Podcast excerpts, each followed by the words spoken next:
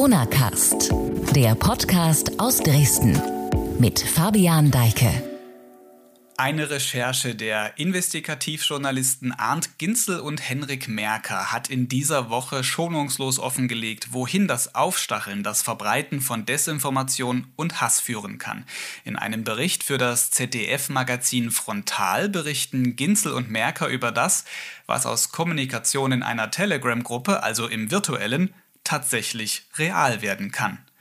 Mitglieder der Telegram-Gruppe, die den Namen Dresden Offline-Vernetzung trägt, haben die bestehenden Corona-Maßnahmen nicht nur kritisiert, sondern in den politisch Handelnden die Verantwortlichen für eine wie auch immer geartete Corona-Diktatur gesehen. In Beiträgen wird davon gesprochen, sich bewaffnet zu haben. Geäußerte Gewaltfantasien gipfeln schließlich in Morddrohungen gegen Sachsens Ministerpräsident Michael Kretschmer. Drohungen, rohe Sprache und Ankündigungen von Gewalt sind vor allem auf dem Nachrichtendienst Telegram keine Seltenheit. Eine neue Dimension ist aber, dass sich Menschen, die sich in großer Zahl in einer Chatgruppe organisiert haben, auch physisch treffen, um mutmaßlich über ihre Pläne zu sprechen. Damit willkommen im Corona-Cast. Ich bin Fabian Deike. In dieser Folge werden wir über die Geschichte dieser Dresdner Chatgruppe sprechen.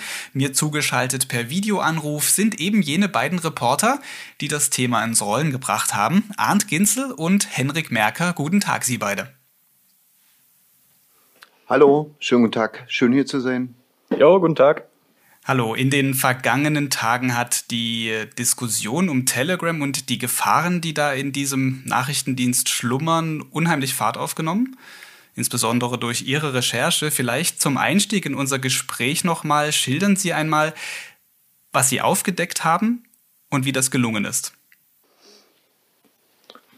Also wir sind auf der Internetplattform Telegram auf Chatgruppen gestoßen, ja, in denen sich Leute mutmaßlich aus Dresden darüber unterhalten haben, Gewalttaten zu verüben. Die haben sich darüber unterhalten, sich mit Waffen auszurüsten. Und ja, im Endeffekt war das ein Beifang. Äh, generell von der Recherche meinerseits auf Telegram. Ich habe da halt mal geschaut, okay, gut, was gibt's so an neuen Gruppen, was bildet sich da so und bin dann eben auf diese äh, Struktur da gestoßen. Ich hatte explizit auch danach gesucht, ähm, also nach, nach bestimmten Stichwörtern gesucht, zum Beispiel nach dem Stichwort Waffe und anderen Sachen und dadurch bin ich dann eben auf solche Kanäle gekommen. Und von da aus ging es dann eben weiter, dass wir uns das dann mal genauer angeschaut haben. Und der zweite Punkt war, ähm, meine Gewaltfantasien findet man ja viel in diesen äh, Telegram-Gruppen. Die Frage war für uns, wie weit ist das fortgeschritten und was hat es ähm, mit diesen Offline-Treffen auf sich? Und die Kernfrage war, bewegt sich das nur in diesem virtuellen Raum oder gibt es sozusagen schon Schritte, die sozusagen raus aus diesem virtuellen äh, Raum gegangen werden? Und da war sozusagen von uns, also sprich letztlich der Redaktion und äh, für uns Autoren klar, wir müssen gucken, gibt es diese Treffen auch wirklich? Ähm, und ja, dann haben wir halt angefangen zu gucken, ähm, treffen die sich wirklich? Wie läuft das ab? Äh, was kann man darüber äh, erfahren, über was da gesprochen wird letztlich? Ne? Und dann äh, lagen wir halt im Wald der Name Dresden Offline-Vernetzung legt natürlich nahe, dass man sich auch offline, also außerhalb dieses virtuellen Raums vernetzen möchte. Wie lange sind Sie eigentlich in der Gruppe verdeckt, also virtuell verdeckt unterwegs gewesen und haben mitgehört, bis Sie dann zum ersten Mal diesem realen Treffen beigewohnt haben oder das beobachtet haben? Also dazu muss man sagen, die Gruppe, die ist ja grundsätzlich öffentlich gewesen. Das heißt, dort hätte jede und jeder das mitlesen können, was dort kommuniziert wurde, hätte sich diese ähm, Sprachnachrichten, die wir hier auch zitiert haben, anhören können und hätte ähm, durch einen einfachen Druck auf äh, den, also da, da gibt es ja so einen Beitreten-Button, da kann man dann, konnte dann jede und jeder auch in diese Gruppe reingehen. Dann hätte man dort auch an diesen, an, an sogenannten Audio-Chats teilnehmen können. Also das ist alles absolut in der Öffentlichkeit gelaufen. Ähm, und wir hatten den Kanal erstmal so ein bisschen von außerhalb beobachtet, wollten uns dann natürlich auch mal anhören, was da denn ähm, diskutiert wird. Und ja, das, das ging vielleicht Über mehrere zwei, Wochen. Ja, ne? mehr, mehrere Wochen auf jeden Fall, ja. Also zu dem Zeitpunkt, als äh, wir dann das erste Mal geguckt haben, was passiert da eigentlich ähm, jenseits des Telegram-Kanals, da hatten die schon darüber gesprochen, dass es siebte oder achte Treffen war. Also die haben sich regelmäßig getroffen. Und ähm, wie gesagt, das Spannende ist, dass es eben bei den Treffen jetzt nicht irgendwie darum ging, ähm, weiß ich nicht, über, über, über, darüber zu reden, wie man Auto repariert, äh, wie man den Alltag äh, irgendwie äh, gestaltet, sondern darum ging, explizit darum ging, ähm, wie man Ministerpräsidenten umbringt. Das war ja das, was sie bei dem Treffen, an dem wir da teil, was jetzt teilgenommen haben, das wir beobachtet haben im, im Wald, ähm, da haben sie dann selber nochmal quasi zusammengefasst, um was es da ging bei dem Treffen. Und da fielen dann die Worte, äh, wie wir schon besprochen haben, ne? also auf unserem Offline-Treffen äh, ne, müssen wir den Ministerpräsidenten absägen. So äh, nachgeschoben kam dann eben äh, ne, aus dem Haus rausziehen, aufhängen. So. Ähm, das heißt, es war jetzt nicht irgendwie eine Selbsthilfegruppe, die irgendwie im Park spazieren geht, sondern eine Gruppe, die darüber beriet, wie man wen umbringt. In der Gruppe, so habt ihr es auch berichtet, gab es einen Redelsführer oder halt einen, einen Administrator namens Daniel. Ähm, er hat diese Gruppe initiiert. Der Gruppe folgten dann rund 100 Mitglieder bis zu dem Zeitpunkt, als sie offline geschaltet wurde, äh, beziehungsweise ähm, auf, auf nicht öffentlich geschaltet worden ist. Wie war eurem Eindruck nach die Gruppe strukturiert? Was sind das für Menschen, die da zugehört haben oder vielleicht auch aktiv mitgeredet haben und eben solche Aufrufe zu Gewalt formuliert haben? Was sind das für Menschen? Das könnte ich vielleicht kurz zusammenfassen. Also ähm, der Kanal unterscheidet sich jetzt nicht großartig von anderen Telegram-Kanälen. Also es gibt in dem Kanal selbst mehrere Administratorinnen und Administratoren, die vom äh, Gruppengründer dann auch eingesetzt wurden. Es gibt Bots in der Gruppe, die dafür integriert sind, eben zum Beispiel Spam-Accounts rauszuhalten. Das machen die dann, also diese kleinen Programme, die machen das dann automatisch. Das hat man eigentlich in jeder x-beliebigen Telegram-Gruppe auf diese Art und Weise. Ähm, die Besonderheit ist, besonders in den Inhalten natürlich zu sehen. Also auch, auch im ursprünglichen Gruppennamen, da können wir dann ja vielleicht auch nochmal drüber reden. Das äh, wird dann noch unsererseits auch noch veröffentlicht. Also wir, wir haben jetzt noch ein paar mehr Details dazu, mit denen wir noch an die Öffentlichkeit gehen werden. Ähm, ja, aber das Besondere an den Personen ist eben, dass die phänotypisch recht bürgerlich wirken. Also da ist wirklich so vom, vom Bildern her, die die da reinstellen und auch von Namen her irgendwie so die liebe Omi von nebenan oder ähm, ja, ältere Herren, die da drin sind, die eigentlich recht freundlich aussehen. Aber was sie in dieser Gruppe schreiben, das ist eben alles andere als freundlich. Also wenn man denen längere Zeit zuhört, vor allen Dingen in diesen äh, Live-Chats, hat man den Eindruck, dass gerade bei äh, Daniel und ähm, zwei, drei anderen Leuten, die ihn wirklich eng, äh, mit denen er immer wieder kommuniziert, die glauben halt wirklich an das, was sie dort sagen. Und ähm, man weiß gar nicht zeitweise, was dringender ist, das Einschreiten der Ermittlungsbehörden äh, oder letztlich eine ähm, ja, es ist so pathologisch, dass man schon meint, die brauchen einen Arzt. Ähm, ähm, also das ist sehr beängstigend, wie entschlossen die sind und wie tief die auch in diesem Gedankengebäude ähm, festhängen. Also es ist ja auch ein zutiefst antisemitisches Gedankengebäude, was da transportiert wird. Also wir haben dort die härtesten antisemitischen Verschwörungsmythen gefunden. Da, da ist beispielsweise auch ein Video drin, ähm, wo gezeigt wird, wie Menschen auf dem Boden zucken, wo Menschen gezeigt werden, wie sie Blut spucken und irgendwelche Sachen. Und das wird dann damit kontrastiert, dass dafür angeblich Juden verantwortlich seien und dass diese Bilder in irgendeiner Art und Weise die Folge von Corona-Schutzimpfungen wären. Also das, das sind so richtig heftige antisemitische Hetzvideos, die dort drin verbreitet werden und die dann in dem Kanal als äh, das wichtigste Video aller Zeiten bezeichnet werden. Ähm, wir, wir haben dort drin Hitler-Bilder, die da verbreitet werden. Also und, und ja, generell wird Hitler da offenbar sehr affirmativ wahrgenommen von diesen Leuten. Also ja, man, man kann da schon fast von, von einer nationalsozialistischen Gruppe sprechen. Hm. Also das, das Schwierige ist ja tatsächlich, was auch ihr gerade meintet, ist, dass die Menschen das für die Wahrheit ansehen, was in diesen Gruppen veröffentlicht wird von einzelnen Personen. Da sind sehr viele Menschen, die dem dann einfach auch ja, wortlos folgen und das, das in sich aufsaugen und vielleicht in ihre eigene ähm, ja, Familie oder in ihren Bekanntenkreis wiederum hineintragen. Also man weiß gar nicht so genau, wie weit dann so ein Denken auch vernetzt ist. Jetzt haben Sie diese Mitglieder dieser Gruppe bei diesem Treffen in einem Dresdner Park oder an einem Waldrand ähm, beobachtet und dann auch mit den eigenen Aussagen konfrontiert ist auch in diesem Frontalbericht im ZDF zu sehen gewesen, wie sie da mit Kamera und Mikrofon ähm, äh, den, den Menschen gegenüberstanden. Wie waren diese Begegnungen? Ich glaube, die waren extrem überrascht. Man, die Gesichter sind ja äh, unkenntlich gemacht. Ähm, ist ja eine Regel für, für uns Journalisten letzten Endes, dass wir sagen, äh, wenn wir hier über einen Verdacht berichten, und das sind jetzt nicht Personen der Zeitgeschichte, dass wir sie, äh, wenn wir sozusagen so einen Vorwurf, so einen Verdacht erheben, sie unkenntlich machen müssen.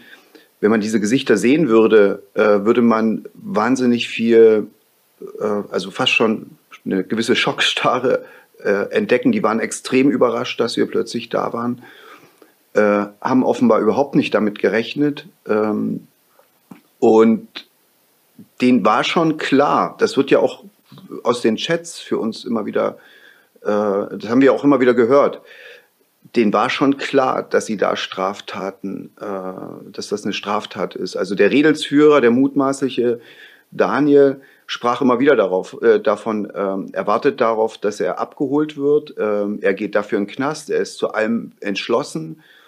Ähm, und trotzdem, äh, jetzt sind wir natürlich keine, äh, klar, keine Ermittlungsbehörde, aber trotzdem waren die extrem überrascht, dass da plötzlich Leute da waren, ähm, die sie konfrontieren mit den Vorwürfen und wollten gar nichts sagen. Äh, einer sagte ähm, so sinngemäß, ähm, nur mal am Rande, äh, so sinngemäß, ja, das äh, haben wir ja nur äh, nicht öffentlich besprochen oder so. Ähm, aber das war es dann auch. Ne? Ansonsten sind die nur vor der Kamera hergelaufen und haben geschwiegen.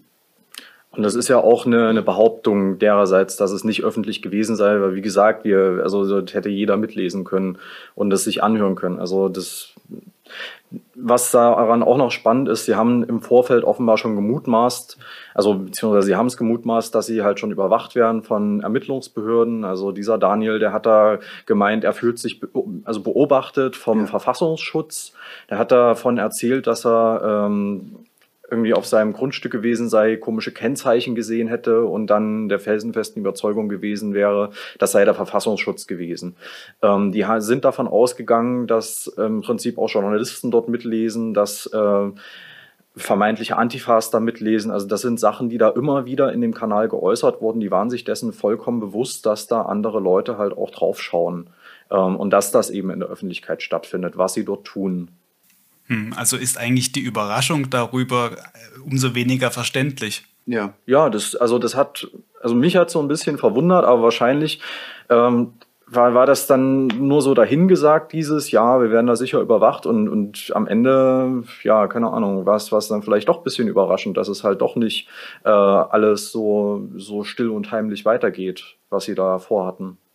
Ich bin jetzt kein Forensiker oder, oder ähm ich hatte teilweise den Eindruck, dass, dass sich der Anführer, der mutmaßliche Daniel, fast schon gewünscht hat, dass er mal gestoppt wird, weil er natürlich, man muss sich vorstellen, es geht eigentlich permanent darum, äh, sich zu bewaffnen. Es geht permanent darum, ähm, äh, um die Frage, wen bringt man um? Also es geht auch um, um Impfteams am Rande, ne, dass man äh, Anschläge auf Impfteams äh, verübt. Also was ja teilweise auch passiert. Was ja auch teilweise ja. passiert. Und ich hatte so den Eindruck, er wünscht sich fast, dass doch endlich mal jemand ihn stoppt, ne? damit er das selber, aber das ist jetzt wirklich nur, weil das ist wirklich stundenlanges Material, was da, was, wenn man da reinhört, ne? Und immer wieder kommt das eigentlich so in Verbindung ich gehe dafür in den Knast, äh, ich warte nur darauf, äh, ne, natürlich werden die kommen und so weiter. Und man hat schon fast den Eindruck, er will. Dass es ein Wunsch werden. ist, dass es auch ein Wunsch ist, äh, selbst zu einem Opfer zu werden. Genau. Diese Opferrhetorik kommt natürlich sowieso immer und permanent. Anders mhm. lässt sich ja das Ganze überhaupt nicht äh, äh, erklären. Ne? Also auch gegenüber den anderen, wenn man nicht davon ausgeht, dass man Opfer einer gigantischen Verschwörung ist. Jetzt mal noch eine Frage zu diesem Treffen. So ein Treffen in Anführungsstrichen zu sprengen. Das ist ja auch nicht ganz ohne, dass, dass man da einfach so am Rande äh, steht, dann mit einer Kamera auftaucht. Hatten Sie sich in irgendeiner Weise im Vorfeld geschützt? Weil es war ja auch in diesen Gruppen die Rede von Bewaffnung. Naja, also jetzt muss man sagen, wir hätten, ähm, also wir hatten die Möglichkeit, auch äh, Personenschutz mitzunehmen. Das hat uns die Redaktion auch angeboten.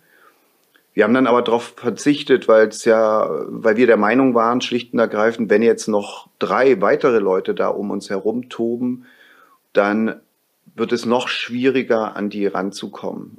Ähm, und deswegen haben wir dort verzichtet. Wir haben uns natürlich vorher den Ort angeguckt. Also dieser konkrete Ort, der wurde ein paar Stunden vorher bekannt gegeben. Es war aber noch für uns ausreichend Zeit, mal hinzufahren und zu gucken, wie das da aussieht. Ähm, und da war sehr schnell klar, das ist ein Ort, wo auch viel, ähm, wo auch Passanten, Wanderer, ähm, wo die Leute am Wochenende auch lang spazieren. Ne? Also wir sind da nicht völlig äh, irgendwie äh, im, im, im Wald isoliert und äh, da gibt es niemanden, der da zur Not einschreiten kann. Und das hat uns, glaube ich, die Sicherheit am Ende gegeben, zu sagen, nee, das riskieren wir. Man sieht ja auch, das sieht man ja auch in den Bildern. Also sieht man rechts Leute mit dem Hund, das ist eine, die, die, die, die trainieren da mit ihren Hunden, es sind äh, Wanderer und äh, Spaziergänger. Und das war so der Grund, warum wir gesagt haben, wir verzichten drauf. Und natürlich, klar, sind wir vorsichtig daran gegangen. Unser Kameramann ist ein sehr erfahrener äh, Mann, mit dem wir auch äh, im Ausland schon wirklich sehr schwierige Situationen erlebt haben. Wir sind viel auf Demonstrationen unterwegs, wo es auch immer mal hart äh, zugeht. Äh, auch Henrik, äh, ne, der, das, das, wir, wir sind vertraut mit, mit, mit diesen Situationen. Aber klar haben wir uns Gedanken gemacht. Mhm. Nun ist diese Recherche, als es veröffentlicht wurde, hat, hat sehr hohe Wellen geschlagen. Das Echo war enorm. Und es hat auch sofort Ermittlungen zur Folge jetzt. Ist ja auch klar bei dem, was dort geäußert worden ist und mit diesem Verdacht, dass da jemand vielleicht auch schon Waffen in der eigenen Wohnung liegen hat. Eine der ersten Fragen, die ich mir gestellt hatte, war, wieso finden Journalisten so etwas massiv Gefährdendes heraus und nicht die Polizei? Oder anders gefragt, wie viele interessierte Anrufe haben Sie in den vergangenen Tagen denn bekommen? Na klar gab es Anrufe, ähm, das ist ja klar. Ähm, wie viel kann ich jetzt nicht sagen. Wird sicherlich auch Gespräche, das hat ja das LKA, glaube ich, auch dort in, dem, in der Twitter-Meldung verbreitet. Die haben sich auch ans ZDF gewandt, ist auch klar. Ähm, warum jetzt ähm, die Polizei das nicht herausgefunden hat. Ich meine, es war ja alles öffentlich, hatten wir ja gerade eben schon.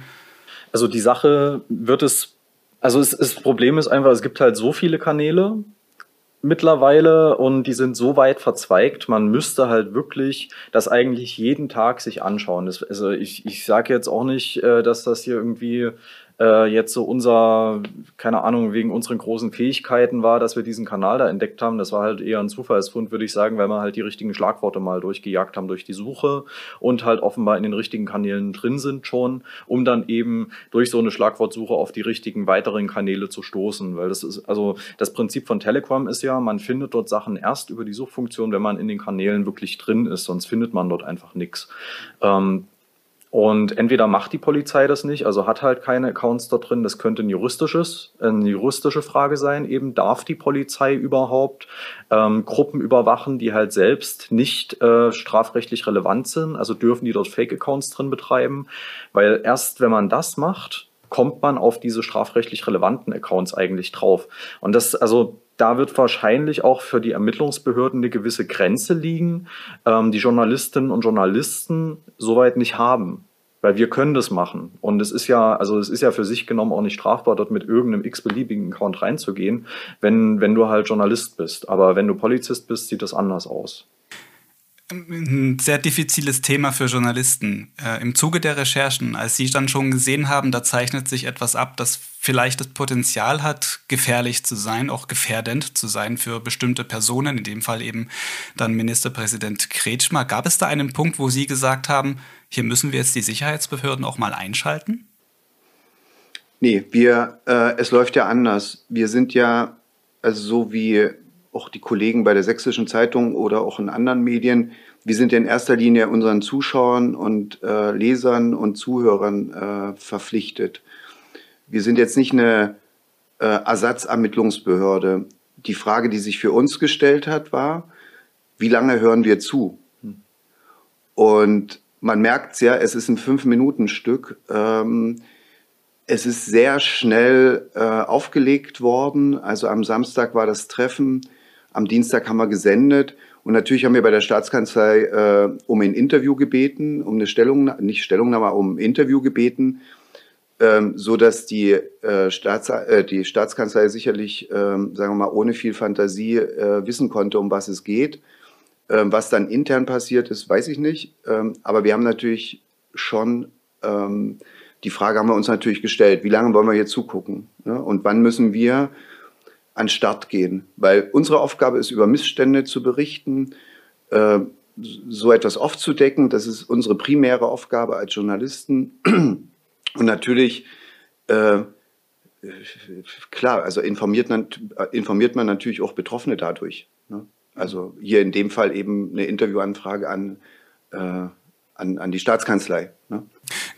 Gänzlich äh, unbekannt waren Bedrohungen nicht dem Ministerpräsidenten. Bereits vergangene Woche hatte er auch in der Talkshow ähm, intensiv darum geworben, den Dienst Telegram insbesondere stärker überwachen zu können. Und jetzt eben mit dieser Geschichte, glauben Sie, dass es da in Richtung Telegram jetzt eine Bewegung geben könnte, das stärker zu regulieren? Es ist schwer zu sagen, ob man da überhaupt rankommt. Ne? Also das ist ja das, das große Problem erstmal aus technischer Sicht. Äh, man weiß nicht, wo die Server stehen. Zumindest ist es mein Stand, dass es in Behörden nicht bekannt ist. Ähm, ja, und das, also das wird einfach der Knackpunkt sein, dass man da gar nicht rankommt, um da halt irgendwas groß ähm, zu regulieren. Es gab ja auch mal die Info vor kurzem, dass es gar keinen direkten Kontakt gibt zu den Telegram-Betreibern seitens der deutschen Behörden. Und solange es diesen Kontakt nicht gibt, ist es eigentlich eine juristische Blackbox. Also da, da kommen die deutschen Behörden so ohne weiteres aktuell nicht ran. Also was, was dann halt äh, eine, eine absolut, also ich, ich will es mir gar nicht vorstellen, weil das, was das für Fragen aufmacht, aber man, können, man kann natürlich ganze Webseiten blocken für den deutschen Raum. Das machen ja autoritäre Staaten auch.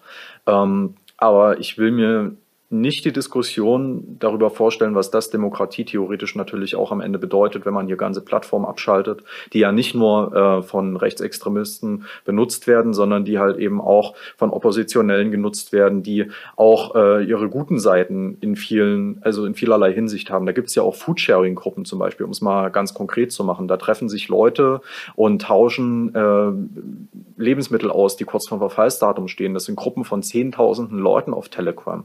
Wenn wenn man da die komplette Plattform abschaltet, also das, das ist äußerst heikel. Also ich kriege hier gerade, ich kriege hier gerade immer die Nachrichten von Nexter Live, ähm, was sozusagen ein Netzwerk ist, in dem sich ähm, belarussische Journalisten und Aktivisten äh, äh, quasi vernetzt haben. Ähm, ne, also wo man sagt, die brauchen Telegram, um letztlich ähm, noch irgendwo veröffentlichen zu können ist eine ganz komplizierte, schwierige äh, Sache. Ich glaube, man muss prüfen, inwieweit die, wenn es nicht möglich ist, äh, inwieweit man eine Tür öffnet, dass die Ermittlungsbehörden da reinkommen und äh, ähm, quasi Informationen gewinnen können. Abschalten mhm. ist ein Problem, immer, definitiv. Mhm. Ähm, ja.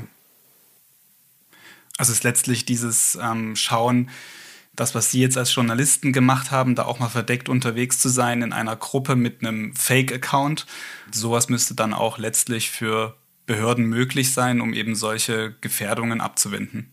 Ich kann mir auch schwer vorstellen, dass das, dass das, dass das nicht geht. Ähm, weil in anderen Bereichen geht es ja auch. Also wenn es um Kinderpornografie geht, ähm, dass Ermittler sozusagen, da sind sehr weitreichende Befugnisse inzwischen geschaffen worden, ähm, äh, um, um sozusagen in die Gruppen reinzukommen, dass Ermittler beispielsweise eben Animationen, äh, weil ne, da hat man Zugangsbeschränkungen, wenn man da rein will als Ermittler, muss man, muss man das Vertrauen äh, haben, genießen, was bedeutet, dass man theoretisch selber bestimmte Bilder äh, äh, platzieren muss, äh, um erstmal überhaupt die Tür geöffnet zu bekommen. So, und ich, ich denke, was in dem Bereich möglich ist, sollte dann auch in dem Bereich möglich sein. Ähm, aber wie gesagt, abschalten halte ich für ein großes Problem. Vielleicht belassen wir es jetzt erstmal dabei äh, zu Telegram und zu dieser Gruppe, die Sie da identifiziert haben und äh, dazu eine große Recherche angestellt haben. Vielleicht sprechen wir mal noch über Sachsen. Sie beide beobachten seit Jahren auf Demonstrationen oder eben im virtuellen Raum die Proteste gegen staatliche Institutionen, die Demokratie oder einfach die Art und Weise, wie das Zusammenleben in unserem Land funktioniert. Haben Sie den Eindruck, dass das Problem immer massiver wird oder gibt es einfach immer nur neue Anlässe und in sich gleichbleibende homogene Gruppen an Widersprechenden? Ich finde, in letzter Zeit kann man sehr stark beobachten, dass die Zahl der Leute, die bei sowas mitmacht, nicht unbedingt zugenommen hat. Das hat eher abgenommen. Ähm, dahingegen hat der Organisationsgrad aber zugenommen, der Leute, die da als ja gewissermaßen harter Kern dieser Szene verblieben sind.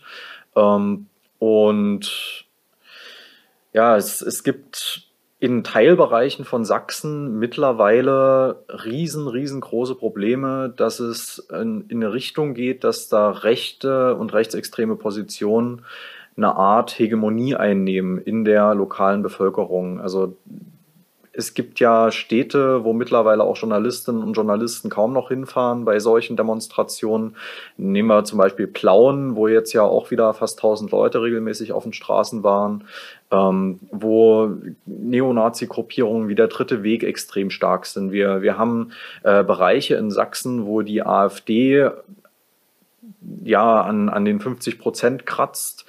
Ähm, und die AfD, die pusht ja diese ganzen Aktionen auch noch mit. So diese, diese äh, Corona-Proteste. Jetzt zum Beispiel am 12.12. .12. haben die Querdenker einen angeblichen Generalstreik ausgerufen. Da gibt's auch Aufrufe von der AfD-Jugend, junge Alternative, diese Sache mit zu unterstützen in Berlin. Ähm, es gibt da AfD-Kreisverbände, die sich an Aufrufen von Corona-Leugner-Demos beteiligen, obwohl das halt eben nach diesen zwei Jahren Pandemie wirklich nur noch ein recht harter und recht radikalisierter Kern an Leuten ist, die da halt immer noch äh, das Coronavirus zum Beispiel leugnen oder die halt wirklich radikale Impfgegner sind. Und ich sehe das Risiko dabei, dass diese Leute in gewisser, also in, in gewissen Landstrichen eben wirklich äh, die vorherrschende Meinung stellen könnten, weil dann wird es nämlich ganz gefährlich für unsere Demokratie, wenn solche Leute tonangebend sind. Hm, sowas hat ja aber Gründe. Hat man ihnen zu lang da freie Hand gelassen, auch freie Wege gelassen? Naja, Im Prinzip ist es ja eine Kontinuität. Ähm, das ist das, was, was wir so äh, feststellen.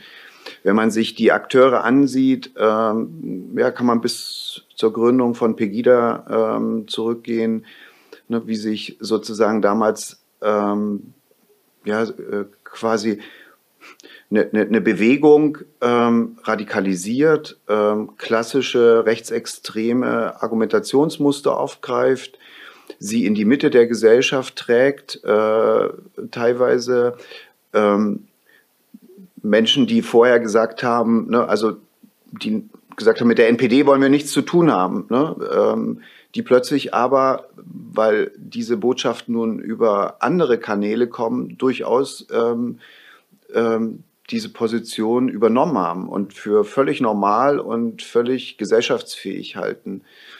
Und letztlich betrachtet äh, auf die, auf die, auf die, sagen wir mal, letzten Jahre, auf die Corona, äh, äh auf die Pandemie betrachtet, muss man sagen, dass diese, dass diese Position, dass es dieselben Akteure sind, die jetzt sozusagen diese äh, Szene der, Entschuldigung, Szene der Impfgegner, der äh, äh, Corona-Leugner quasi ja übernommen haben und ähm, ich, ich empfinde es als sehr bedrohlich. Ich empfinde es deswegen sehr bedrohlich. Ich würde es auch nicht als als einen Hoffnungsschimmer ansehen, dass es weniger Leute sind, die auf die Straße gehen. Ich weiß gar nicht, ob das wirklich stimmt. Ähm, ich würde eher denken, dass es so ähnlich wie in unserem Telegram-Kanal so ist, dass es viele Menschen gibt, die sagen, pff, es lohnt jetzt nicht mehr auf die Straße zu gehen, sondern jetzt lohnt nur noch die Beseitigung dieses Systems. Es muss dieses System beseitigt werden. Es muss die Demokratie beseitigt werden mit ihren Institutionen. Wir haben jetzt lange genug demonstriert. Wir haben, waren auf Pegida-Aufmärschen. Wir waren bei den ersten Corona-Demonstrationen dabei, dabei gewesen. Das System lebt immer noch. Das muss abgeschafft werden.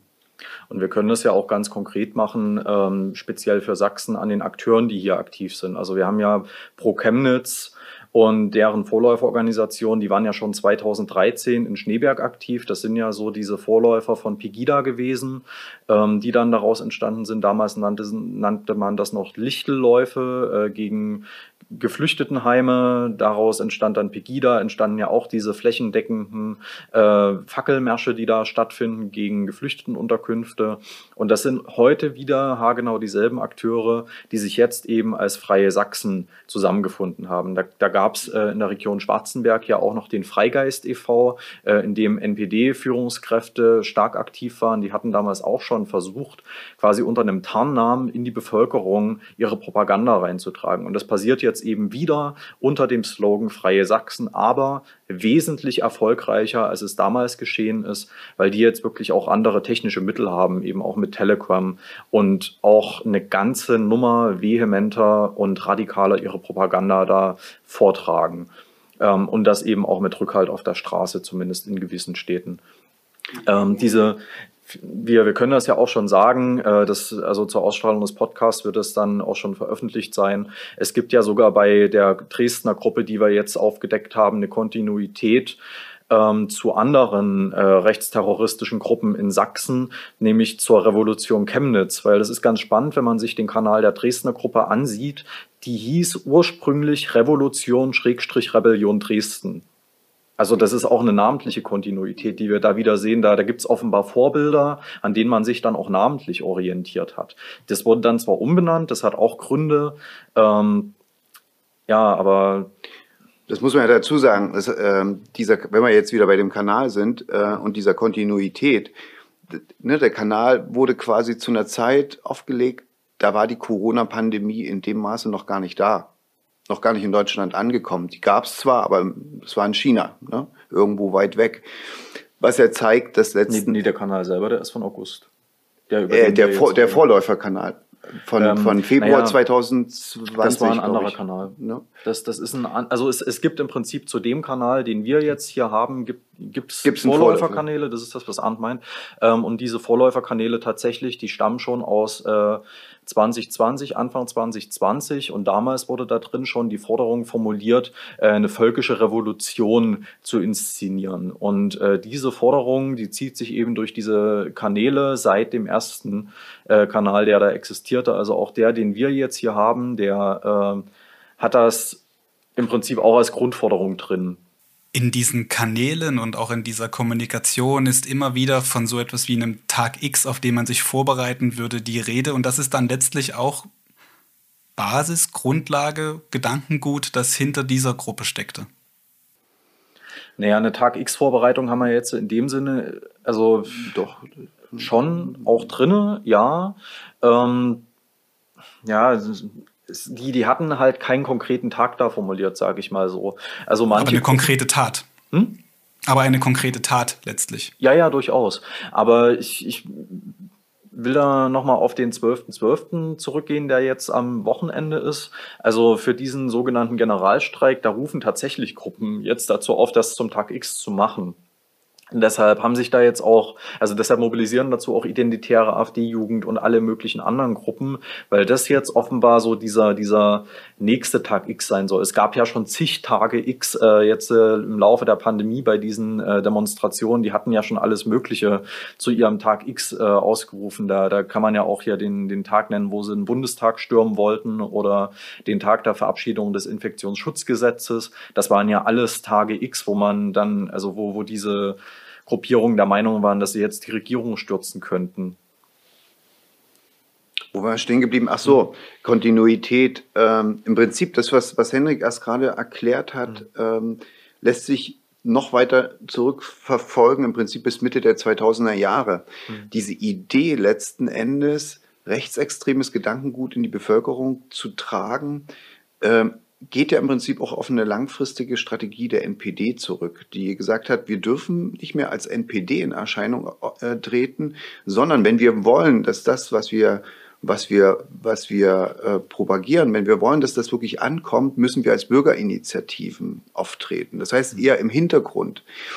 Und ähm, wenn man sich diese quasi gerade 2015 wie aus, die, aus dem Boden sprießende Pilze, äh, diese, diese, diese Heim, Nein zum Heim-Initiativen an, ansieht, ähm, wird man merken, das ist so eine langfristige Strategie gewesen, wo man gerade in Ostsachsen gesehen hat, naja, klar, in der ersten Reihe, das sind ähm, Bürger, und hintenrum wird halt äh, logistische Hilfe, organisatorische Hilfe durch die NPD geleistet. Und es hat so ein bisschen den Eindruck, dass diese Strategie langfristig eben aufgegangen ist. Auch wenn die NPD selber da wenig partizipiert hat. Aber äh, letztlich ist das der Weg gewesen, um ähm, aus meiner Sicht zumindest ähm, das Ganze anschlussfähig zu machen. Ich hatte hier im Corona-Cast mit meinem Kollegen Tobias Wolf, er ist Reporter bei sächsische.de, neulich gesprochen und er sagte, um aus diesem Kreislauf irgendwie herauszukommen, wäre es notwendig, wieder eine gemeinsame Wahrheit in der Bevölkerung zu finden. Ich finde, das ist ein guter, ein guter Gedanke, das so zu formulieren. Aber eben um diesen gemeinsamen Nenner zu finden, insbesondere jetzt in der Corona-Pandemie, wäre das äh, sinnvoll und auch notwendig, um einfach, weil man es ja nur zusammen schaffen kann, irgendwie aus dieser Pandemie herauszukommen. Wie schwer ist es tatsächlich, diese Gedanken wieder herauszutreiben oder diese Risse zu kitten, die entstanden sind? Das, das ist äh, eine sehr wichtige Frage. Wir hatten auch schon überlegt, ob das vielleicht sogar die Aufgabe von Medien ist, ähm, eben auch auf diese Plattformen zu gehen, wo sich diese Leute bewegen, dass eben äh, zum Beispiel der öffentlich-rechtliche Rundfunk oder auch ähm, Lokalmedien selber Angebote auf Telegram zum Beispiel schaffen, um genau in diesen ähm, ja, Plattformen, und Telegram ist ja eine Plattform, äh, wo diese ganzen Fake News kursieren, einen Gegenpol zu bilden. Ich glaube, das wäre vielleicht ein wichtiger und richtiger Weg, äh, die Leute dort nicht alleine zu lassen, die da reingezogen werden, auch über ihr soziales Umfeld, dass man denen da wirklich auch ein Angebot macht, hey, hier, wir, wir, wir sind auch bei euch da, wir nutzen eure äh, ja, Kanäle hier auch mit und äh, lest euch das doch mal bei uns durch. Und da, da kann man auch viel leichter dann zum Beispiel mal Faktenchecks auch äh, verbreiten auf der Plattform, wo die sich eben gerade auch aufhalten. Man muss da wirklich auch zu den Menschen hingehen. Aber glauben Sie nicht, dass es dann einfach nur eine Seitwärtsbewegung wieder zum nächsten Netzwerk geben würde? Ja, aber was wollen, was, ja, das ist richtig. Äh, natürlich wird man versuchen, dann wieder neue Netzwerke zu suchen und zu, wird sie auch finden. Ähm, aber was die ich meine, das, was, ich meine, das, was sich jetzt auf Telegram abspielt, hat sich zu großen Teilen 2015 äh, auf Facebook abgespielt. Ja. Genau. Und Facebook ist dann ja relativ konsequent dagegen vorgegangen. Telegram macht es nicht. So, und deshalb finde ich, wäre es halt eine Aufgabe auch äh, von Medien dann eben dort reinzugehen und einen Gegenpol zu bilden. Das ist ja eben die Sache. Das ist das Problem. Was, was soll denn, äh, also was soll man sonst machen? Es gibt wenig Möglichkeiten, direkt gegen Telekom vorzugehen. Also wäre es eine Option, diese Plattform einfach zu nutzen, um äh, diese Leute dann nicht in ihrer Blase zu lassen. Man muss diese Blase zerstechen in der sich diese Leute da befinden. Und das schafft man bloß, indem man die Informationen zu ihnen hinträgt. Das Problem ist einfach, wir diskutieren natürlich immer, wir sehen natürlich immer die, die sich verabschiedet haben. Ne? Mhm. Wir sehen immer die, die die sächsische Zeitung äh, abbestellt haben, vielleicht schon, weil ihnen mal ein Kommentar nicht passte, äh, als äh, es noch um die Frage Geflüchtete ging und seitdem sozusagen eigentlich nur noch das äh, wahrnehmen, die ne, ihren Fernseher aus dem Fenster geworfen haben und seitdem eigentlich nur noch ähm, in ihrer, sich in ihrer Blase bewegen. Ähm, was wir nicht wissen, ist, wie viele Leute konnten letzten Endes ähm, durch, ja, durch, durch, durch unsere Arbeit, also wenn ich sage unser, also durch die Arbeit von Journalisten letzten Endes und Journalistinnen, ähm, davor bewahrt werden, ähm, in diese Kreise zu geraten. Ähm, das sind manchmal solche ganzen einfachen Sachen. Ich habe letzte Nacht äh, bekam ich plötzlich eine WhatsApp von einem Interviewpartner. Ein einfacher Mann, der, über den wir damals berichtet haben, im Zusammenhang mit dem äh, Anschlag auf dem Breitscheidplatz in Berlin. Der schickte mir eine WhatsApp, äh, ein Video, wo eine Frau behauptete, dass bei diesen äh, Tests in den Schulen die Stäbchen radioaktiv verseucht seien. So. Und wollte wissen, was ich davon halte und ob das, äh, ob da was dran sei. Das hat er wahrscheinlich zugeschickt bekommen, so wie viele auch, und hat sich seine Sorgen gemacht um seine, um seine Kinder. So. Ne, dann äh, muss man dreimal googeln und suchen und dann stellt man fest, das ist eine alte Geschichte und das ist so ein Kettenvideo, was da rumgeht, um die Leute zu mobilisieren. Und da gibt's äh, schon Statements auch dazu von, von Ministerien, die gesagt haben, das ist alles Blödsinn. So. Hm, nur da reden wir ja dann schon nicht mehr über, über ähm, soziale Netzwerke, da reden wir schon nicht mehr über soziale Netzwerke genau. allein, sondern schon über, über Medienkompetenz, wenn es darum geht, einfache Sachen auch mal äh, faktisch zu prüfen ne? über eine Google-Suche. Ne? Genau. Ähm, und ich denke nach wie vor, dass das was bringt, wenn wir versuchen, diese Verunsicherung, die, die dort existiert und ähm, über einen ganz einfachen Faktencheck ähm, quasi den Leuten zu erklären, äh, ne, was, was dran ist oder nicht dran ist an solchen Geschichten. So, ich glaube, das kann schon manchen auch helfen, ähm, dem Druck standzuhalten, der von der Seite kommt. Das kann ja die Ehefrau sein, äh, die sagt, hier, ey, das habe ich von meiner Freundin bekommen, guck dir das mal an, das ist Irrsinn, wir müssen verhindern, dass unsere Tochter ähm, da jeden Tag getestet wird. Ähm, ne, wo er dann sagen kann, nee, guck, ähm, das ist oft, da, da gibt es schon genug äh, Statements dazu, das ist Blödsinn. So. Also ich glaube, dass nach wie vor das Verfängliche diese wahnsinnig emotionalen Nachrichten sind, diese Videos, die durch die Gegend springen. Ich, ich glaube, man, man, man muss den Leuten, man muss immer wieder sozusagen darauf mit, mit auch wenn es noch so banal ist, mit Faktenchecks reagieren, um, um, um dafür äh, ja, Sorge zu tragen, dass Leute nicht noch weiter in, in diese Blasen abrutschen. Und das heißt ja auch immer, es hat keiner sein Recht auf eigene Fakten. Das ist ja auch so ein geflügeltes Wort, aber dann muss man natürlich auch äh, die Fakten zu den Leuten bringen. Das ist wirklich das, was auch Aufgabe von Medien ist, die Fakten zu den Leuten bringen. Und da muss man dann eben auch mal äh, so, so ekelhaft äh, Telegram sein kann, vielleicht auch so eine Plattform nutzen als Ausspielungsweg. Könnte ein möglicher Weg sein, denn über die klassischen Wege, ich würde jetzt als klassischen Weg auch mal ein Nachrichtenportal bezeichnen oder eben ähm, eine Fernsehsendung, sind ja bestimmte Kreise gar nicht mehr zu erreichen. Insofern mhm. halte ich das für eine gute Idee, würde das auch als, als Schlusswort für unser Gespräch hier im Corona-Cast mitnehmen. Vielen Dank an Sie beide. Das waren die Journalisten Arndt Ginzel und Henrik Merker. Schön, dass Sie hier dabei gewesen sind und Einblicke in Ihre Recherche geben konnten. Ja, hat uns Spaß gemacht. Na, danke, dass wir hier sein konnten.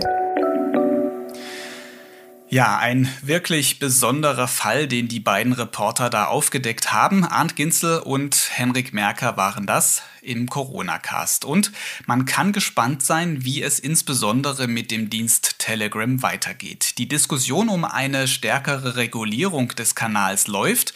Zum Schluss dieser Folge blicken wir wie immer noch kurz auf das aktuelle Geschehen in Sachen Corona in einem kurzen News-Update.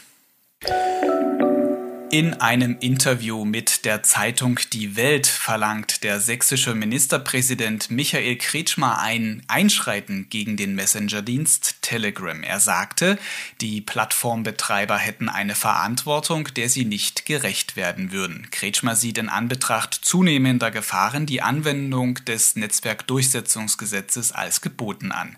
Unterstützung erfährt diese Forderung von den übrigen Regierungschefs der Länder. Die Ministerpräsidenten Konferenz hat sich am Donnerstag dafür ausgesprochen, dass Kommunikationsdienste, die sich zu einem offenen sozialen Netzwerk mit Massenkommunikation entwickelten, angemessen durch das Gesetz reguliert werden sollten. Nach Angaben mehrerer Teilnehmer fiel der Beschluss der Länderchefs dazu einstimmig aus.